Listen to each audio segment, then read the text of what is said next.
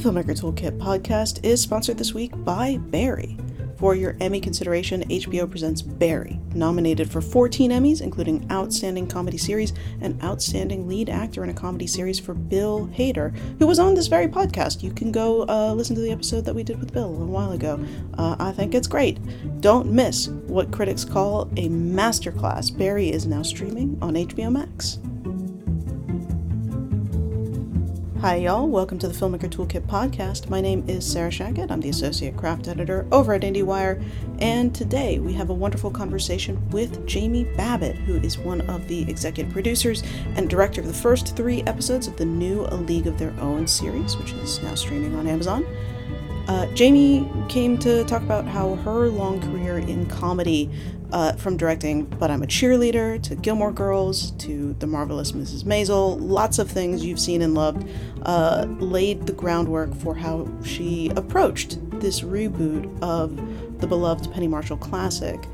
Um, and also the ways that she tried to honor the real women who played in the All American Girls Professional Baseball League in the 40s and their stories many of which weren't in the 1992 film because they're queer stories. But oh golly, is the show queer, and it is so much better for it. So please enjoy this conversation with Jamie Babbitt.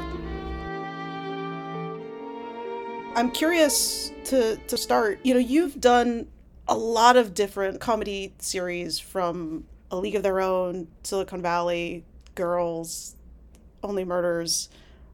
And I'm curious what kind of conversations you like to have with creators and, and with your department heads to get a sense of the vibe of the show, of, of kind of the goals that you're trying to hit. The first thing I always do is read the script. That's the Bible, right? So basically, I read the script and then decide based on the script if I'm even interested in directing it. Because I feel like mm-hmm. if you're saying that you want to direct something, that's usually two years of your life and you have to really invest your life, your heart, and your soul and your artistic energy for a couple of years into something. So when you initially read it for the first time and feel the cinematic journey while you're reading it, you have to see it in your head. And there's so many great scripts that I read that when I read it, I just don't see the journey in my head. I don't I don't know how mm. to visualize it. And then there's certain things that I read and it's just so obvious to me how I would do it. And that was certainly the case with this script. I actually got sent A League of Their Own, the pilot, while I was in P Town. And I was vacationing with my gay family.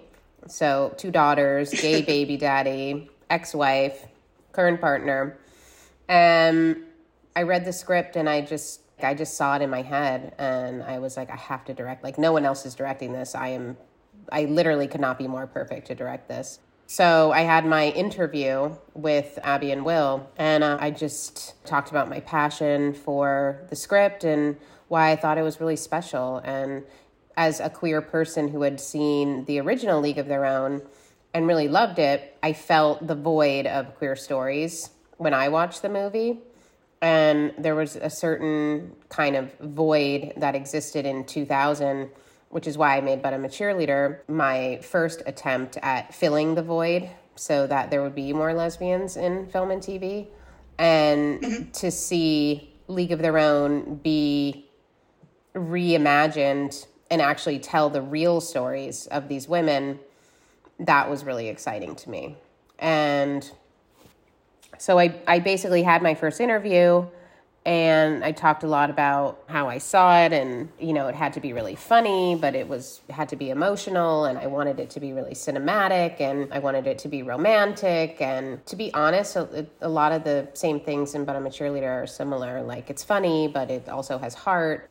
Basically I had two more interviews after that with different people someone from Amazon then a second interview with Will and Abbi where they were like callback interviews or whatever and I ended up getting the job.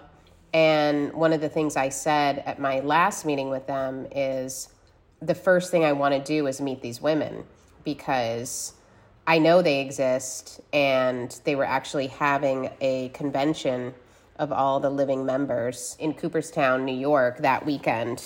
And I said, I want to fly Wow. immediately from this interview to Cooperstown and meet the women who are all in their 90s. And it was such a great way to start the whole process was hanging out with Maybelle and her cast of friends and a lot of queer players and hearing their stories and you know at that time they were out to other gay people but not really out to other players and just hearing what what fun the league was and how none of that had ever been talked about like all the queer joy that they found in being these small town girls who finally got to be together and all the romances and heartbreak and fans and getting paid a lot of money at that time to play professional baseball. I mean, they got to be professional athletes, which was incredible. And live in this kind of all female society, especially because most of the men were gone fighting in the war at this time. So, yeah, it just was a really special time in history. And I was just even more excited about directing the pilot once I met the women and saw how vibrant and amazing they were. I was like, yeah, we have to tell this story and all of the joy that goes with it yeah, there's like a profound relief when you get to the first makeout scene in the pilot. It's like, oh, good, this is part of it. Yes, this is why we're remaking it. Excellent. I'm curious to, to, to dig in a little bit.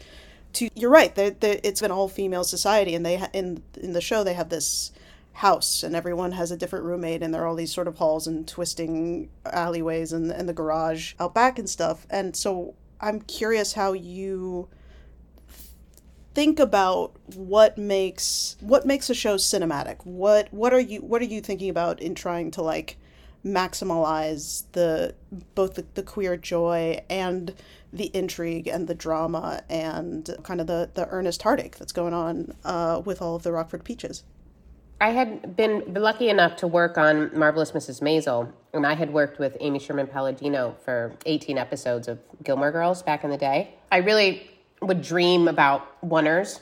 That's really the style that Amy loves. And mm-hmm. so I'd gotten really proficient at doing oneers, which I think are really cinematic. And also working on Maisel and being able to really do a period show in the 50s. This was in the 40s. But I had learned a lot of things about directing a period show, like how much visual effects are involved, how the grittiness of New York mixed with the period cars and the costumes is what makes Maisel look so good. Because mm-hmm. usually, when you have a period anything, they shoot on a back lot and it looks too clean and it looks fake and it doesn't have the grittiness that a real city has. And so when I first read the pilot, I was like, I know how to make this look as good as Maisel. Like, we have to fight to shoot not on a back lot, but in a real city get those cars, mm-hmm. do the VFX to wipe out 2020 in a modern city, and get the extras, get the clothes. That is cinema. So I was super excited to do that, which is like the first five minutes of the pilot. You see what I did with that. I also just the same stuff that everyone knows is cinematic, which is like slow motion and big visual scenes, which was the baseball, frankly. There's a lot of like fun cinema in the baseball stuff. So I studied a lot of sports movies to see, you know, how do you make sports movies fun? What is your answer to that? I'm so curious. Well, how do you make sports movies fun? Well, I think because I'm not a sport, and my brothers like laugh at me because they're like, I can't believe you directed a sports movie. You literally know nothing about sports. But I think the positive part of that is that I don't know sports, but I definitely know cinema. So we had a really great baseball advisor who's like the only female coach of Major League Baseball at one point. She was like the first female coach, Justine Siegel. And she was next to me at all times. And so she would show me a baseball play, and I'd go, uh, it's just kind of boring. Like, is there something more exciting? So I really pushed her to keep showing me cool shit because I mean, Penny was like the biggest fan of baseball, and she also had like, the girls doing the splits. And there's a lot of fun stuff in the original movie because she also knows cinema and she wanted to make baseball visual. I knew I wanted some slow mo sequences. I knew I wanted fun things like the splits and people doing jump balls and all that like six frames per second freeze frames of people like in the air. Yeah. Just Leni Riefenstahl sports Olympic. The glory of moments. the human body. Yeah. yeah. No, seriously though. It's like a very cinematic world. So that was very fun. It's not just a bunch of close ups of people in an apartment. So there were a lot of fun challenges. There was the period thing, there was a lot of cinema and the sports stuff, there was really beautiful locations, like being able to shoot Chicago in the 1940s in Wrigley Field. That was certainly a challenge. Shooting at those like grand old hotels and, and a lot of honestly group scenes. The challenge, I think, of directing that show is that you have 15 actors in every scene. So, how do you cover the scenes in a way that feels energetic and fun? and also doesn't take forever because you're not I didn't do close-ups of everybody. I had moving masters, which is something I had done for years on Maisel and Gilmore. So I was able to the bathroom scene for example in the pilot was one shot and there's like mm-hmm. 15 girls in that scene. So would you mind break just for anyone who might not know what a moving master is? A moving master is basically shooting a scene without cutting the camera. So you basically have one shot per scene so, the bathroom scene specifically, it starts on two girls sitting on sinks in the mirror, and then an actor crosses the camera and leads you to another actor, and she has a line, and then that actor moves to another actor, and then they say the line, and then another actor takes you to another actor, and they say a line, and you never cut the camera. It's just all one shot intensely, intensely choreographed one shot. Yeah. So it feels like you're seeing everybody talk and you feel like you got a close up of everybody, but you didn't. It was actually one camera with just some like cool choreography, basically. That's interesting because I was going to ask whether you tend to especially for for a comedy i imagine there might be an impulse to try and shoot a lot of coverage and try and get like the best version especially if folks are improvising but it seems like you took and, and tend to take a more sculpted approach at this point in my career, I know how to do some stuff cinematically, so it's fun to show off a little. Oh, for sure. Respect for that. and, and also, by the way, a lot of times I didn't have time. So, like, for example, that bathroom scene, I had two mm-hmm. hours to shoot the whole thing, and lighting one shot takes an hour. So, I basically would have gotten two shots, and I just didn't have time. So, I was like, oh, okay, I know how to get out of this hole. I'll just make it all one shot, and it'll be faster, and it'll actually be a lot more elegant it, it's not only time saving, but it also just is a little more visual flair, which is fun. I was going to ask you, I'm always so curious because TV is usually so insane kind of what what the time constraints were and what were what were some of the the sort of hard lines that you had to respect and then find creative solutions to sort of get things done on time to to make shots be lively and cinematic and and still still get everybody home on time. I had a pretty good schedule and a pretty good budget, I have to say, so thanks to Amazon. And I was able to pretty much shoot things the way that I wanted to, which part of the style of the show was shooting these like cinematic oneers. So, for example, in the dance sequence, that had been such a great sequence in the original movie. So, I definitely wanted dancers and to have dancing at the bar. I mean, that Madonna scene in the mm-hmm. original is so great. So, I was like, I'm not going to have Madonna, but I have a great song. Um, I have all my characters, and I want to do one shot that goes from actor to actor to actor to actor that shows off who they are as a character dancing. So that yeah. was a really fun thing to choreograph and to do. Also, one shot. And that also got people home in time because it was only one shot. I mean, we had to do it, you know, 15 times or something, but once yeah. again, I had practiced all that kind of choreography on Maisel and on Gilmore all those years. I knew it was time efficient, even though it would take some time to get it right. But I also think in order to do a shot that's just one shot for a whole sequence, you have to have a team of actors that are excellent. Because the thing about shooting a lot of close ups is you can edit something together. And if someone is a terrible actor, you can just cut around them, you can hide it. Yeah. So you can really only do those one shot per scene thing if your whole team is excellent because you can't hide if someone's bad. So it's super fun, but I also had an excellent ensemble of actors. I truly, we were doing casting for months and we really, initially, we were looking for specific types that match the script and then at a certain point, I said to Abbi and Will, forget about the script. We've seen so many excellent people come in here who aren't necessarily right for the part that's in the script. But what about we have these excellent people? What if we act and that we love and we know are some of the funniest people around? What if we tailored the script, changed the script to make it perfect for these actors? And that's mm-hmm. basically what we did. That that was also inspired. I mean, when you watch the original, she had Rosie O'Donnell, she had Madonna, yeah. she had Lori Petty, she had Geena Davis. Like there were all these excellent actors, and Abbi had written and, and Abbi and Will had envisioned these different types. But what we found in the real world was a little bit different than what they had written and was so much richer and more interesting what we actually found. And I said, let's just cast the 10 best comedy people that came in here who are all super different because we know we needed diversity of look so everyone didn't look the same. Um, and actually, at one point, I like the producer and, and the writers were making fun of me because I said, guys, we have to stop casting brunettes because we kept casting brunettes.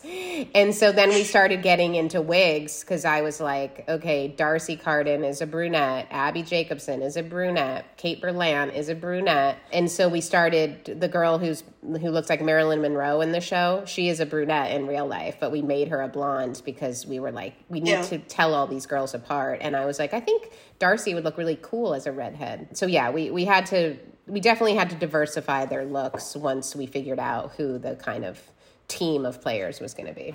That's awesome. That's so funny. I I assumed that that there's it, it's reminiscent of the Madonna look in the original film, and there are like touches in the show to the original, and I just had assumed that that was that was that but it was to to differentiate everybody visually. That makes a ton of sense especially in scenes where as you say there are all 15 of them and they're all there. I wanted to to circle back to working in the period for a second and whether your approach changes at all in terms of they're just different people are still people but they're different social mores and and different ways of expressing yourself and and whether you shift your approach to directing actors at all depending on what the environment that they're in is. That's an interesting question. Um, i think in this case what i loved about the script and i do always go back to the script is that abbi had written something that had contemporary language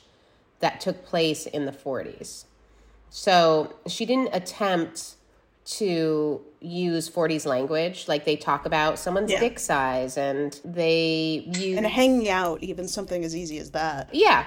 There was a lot of language that was more broad city than 1940s 20 something language that would make the show technically more accurate but not feel as contemporary where mm-hmm. our main goal and it was the goal of the script was to bring a modern audience into their world and how exciting and cool it was that they all got to be together in this very oppressive time of the 40s that they found each other that they got paid to do what they loved yeah. that they got to live together and all date each other like it was amazing it was summer camp and they got paid and we wanted to make the show really accessible for the modern time. So, in the same way, when you watch League of Their Own, the Penny Marshall version, their hairstyles are very 90s, less 40s, they're more 90s. Um, mm-hmm. We wanted to have the language be more accessible, a little more broad city than, you know, a, a, a typical 40s comedy. And so, to me, what I kept saying to the actors is really make it as specific to you as possible and to your character. So don't go into the kind of affect of 40s dialect. So just trying to keep them all in the same tone, which is this kind of fun, Broad City ish 1940s joyful comedy show. I did have to direct them, like you said, in their environment, which, to be honest, most of them are stand up comedians not af- athletes. so that was the most challenging thing because not only do I know very little about baseball, but a lot of these people are incredible actors and very funny but they really don't know how to hit or run or they are not professional baseball players. So I had to enlist the help of great baseball player women who should be playing professional baseball. If there were a league, they would be playing.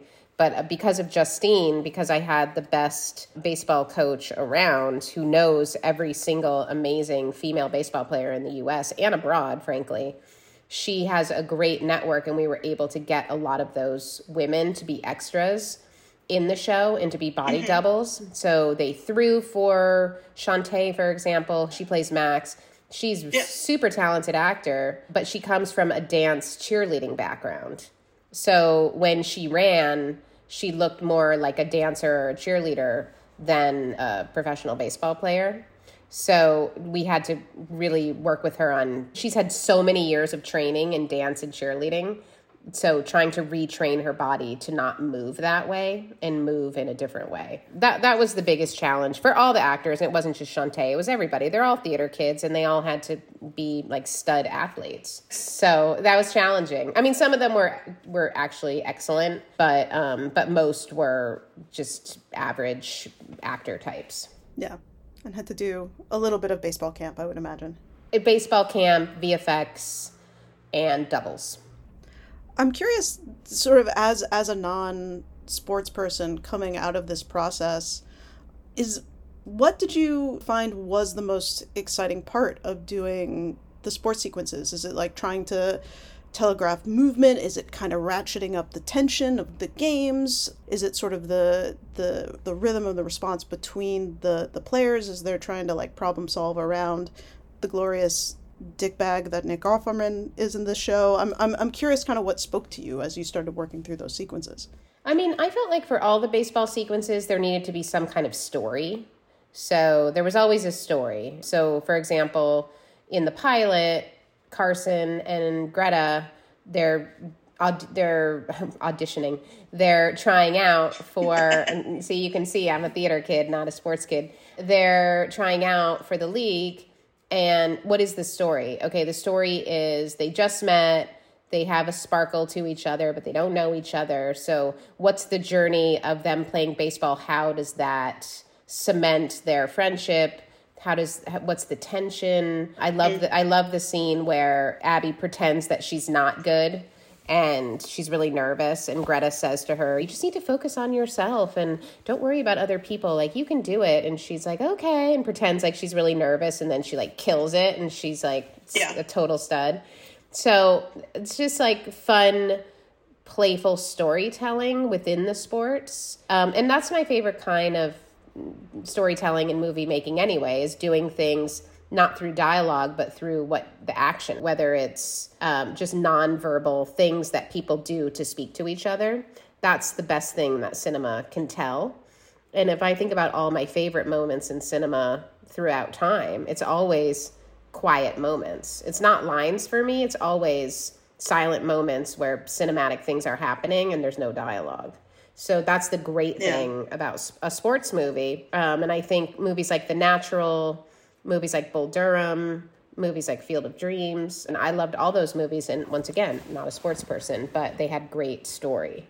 I I'm curious if there are any besides kind of the the logistical tactical things that you had to take on for the show if there are any kind of storytelling lessons that you took from league of their own that you would bring into other work that you do one thing I really liked about directing the pilot is there was so much gold in the comedy banter of this like A list group of comedians that we put together. Mm-hmm. So basically, giving those actor comedians a chance to make takes their own. So we would always do the beginning t- takes where it was just a script to make sure that we had the story beats that we needed.